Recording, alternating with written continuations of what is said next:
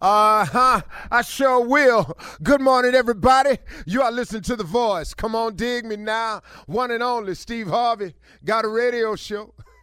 Yeah, man, Steve Harvey got a radio show. Trying to do something with it, too, man. Uh, you know, um, I was having a conversation the other day uh, with a young person, and they were telling me how they felt that their life was stuck, that their life was in a rut, that they uh, didn't know what to do next. And one of the things that was causing them uh, this sadness or this depression, I mean, they're really, really into something right now. One of the things that was causing it um, was the fact that um, they had made a list of things they wanted to accomplish by a certain age. And um, that age, they just had a birthday recently.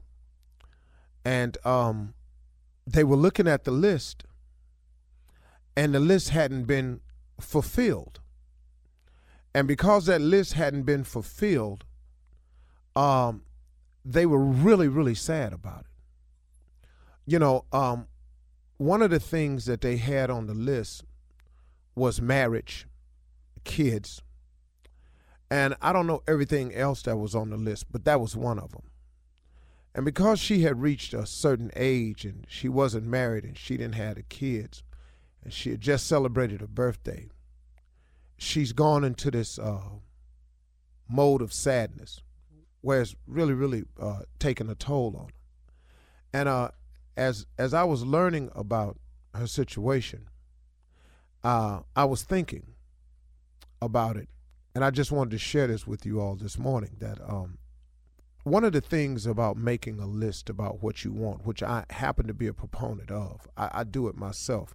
I have a, people have dream boards. I, I have a goal sheet. I have, I've been doing it for years. It's, it's a, it's a wonderful way uh, to set goals and to keep it in front of you as a constant reminder. And I always go over this goal list every day. You know, I mean, I, I go over it all the time, every day. Sometimes I miss a day here and there, but, but mostly every day I pull my goal sheet out and I look at it, I read it.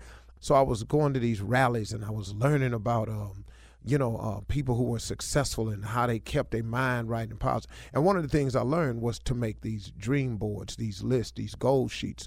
And um, in making a goal sheet, and you make the sheet according to what you want, think about one thing. When you made your goal sheet about what you wanted, does your goal sheet have on it what God wants from you? Did you ask in any of this, what was his will in your life? You know, look, man, what we want oftentimes is is is is not what he wants for us. And, you know, if if you're fighting against what you were created for, if you're fighting against his will, I mean, what do you want to happen? See, don't be so hard on yourself when you look at your goal sheet and you look at what you've not become, what you thought was a great idea. Don't be so hard on yourself because you just made a minor mistake, as do most people. We oftentimes make our goals and set our goals up without ever considering what is it that God wants from us. We keep talking about what we want without ever finding out or knowing what it is God wants for us. Well, guess what, man? Maybe you're fighting against the grain. Maybe you're just a salmon heading upstream. That's a tough fight upstream. Not all salmons get up to the spawning grounds, you know. Some of them don't make it upstream, you know. But all of them, ne- nearly all of them except the ones that's killed by prey, when they're spawned, they go out to the ocean. That's cool because you're going, because you're going with the grain. You're going downstream. You're going with the flow. That's but but when it's time to go against the grain, it's tough. And a lot of us have just been going against the grain for all of these years. But you know what? Listen, man, I did it. I know a lot of people who did it. Very few people get it right from the very beginning. Man, you got to stumble through life sometimes. Sometimes you got to fall through life. You got to make a lot of mistakes, man. But these mistakes are not failures. You know, when you fail at something, don't look at it as a failure. Don't look at yourself as a failure because you're thirty and, and your goals ain't reached that you had on your list. That was your list. What about the things that's going right? Stop looking at what you're not. Take some time out and thank God for what you are. How about the fact that you keep waking up to be thirty? You know, you get depressed about these birthdays. You really want to throw yourself in some depression. Miss a birthday. You really got a problem now. Look at where you are. You keep reaching birthdays. That's a glorious blessing. You keep waking up. You got your health. You've accomplished something. Something on your list is done. People spend too much time on the negative side, and you're just throwing yourself into depression. So what, you wanted to be married by a certain age and you wanted to have kids. Okay, cool. You could have done all that with the wrong person.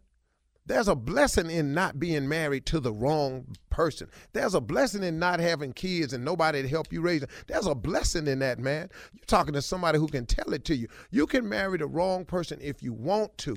I'm telling you, you're going to be up in some mess you can't count on. So instead of being angry because you're not married, you don't have kids, why don't you thank God the man? Maybe he spared you from some misery here. Maybe you could have married the wrong person. Maybe you'd have kids and you're not really ready to be a mother or a father. You got to look at the upside, man. Quit looking at what you don't have.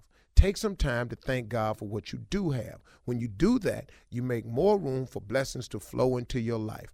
I'm not saying how God thinks because I really don't know, but I'm telling you, if a person comes to me, and I always give a person something, and they never appear grateful or they never say thank you, please know you can quit coming to me. Now, I don't, I don't know that's how God works, because I've gone back to him several times without being grateful or thanking him, and he's filled my basket up again. So I really think he's not like that, I, but I can't make the call for sure. But I think at one point in time, me, just just me talking, I'd be a little ticked off at somebody who was always taking, taking, taking, and never showing any gratitude. At one point in time, I would just stop the flow of the take. You know, you just, you can't take no more from me. That's what I would do. Now, I'm not calling it like that because I ain't him, but I know he's merciful, he's full of goodness, and, he, and, he, and he'll forgive you, and, and thank God he does that, because he's sure enough done it for me. But wow, man, take some time out today and be grateful for what you have. Stop complaining about where you're not, and think about where you are, and then take it from there. And the next time you make a list, make sure on that list you have God's will. What does he want for you? God create, give everybody a gift and a talent. Some of us never apply our gifts and talents. We head off in another direction. Then you wonder why your life ain't where it's supposed to be. Have you ever thought about what God gifted you to do? Have you ever thought about doing that? And skip, skip what you want. I wanted to play in the N B A, but I got to tell you something.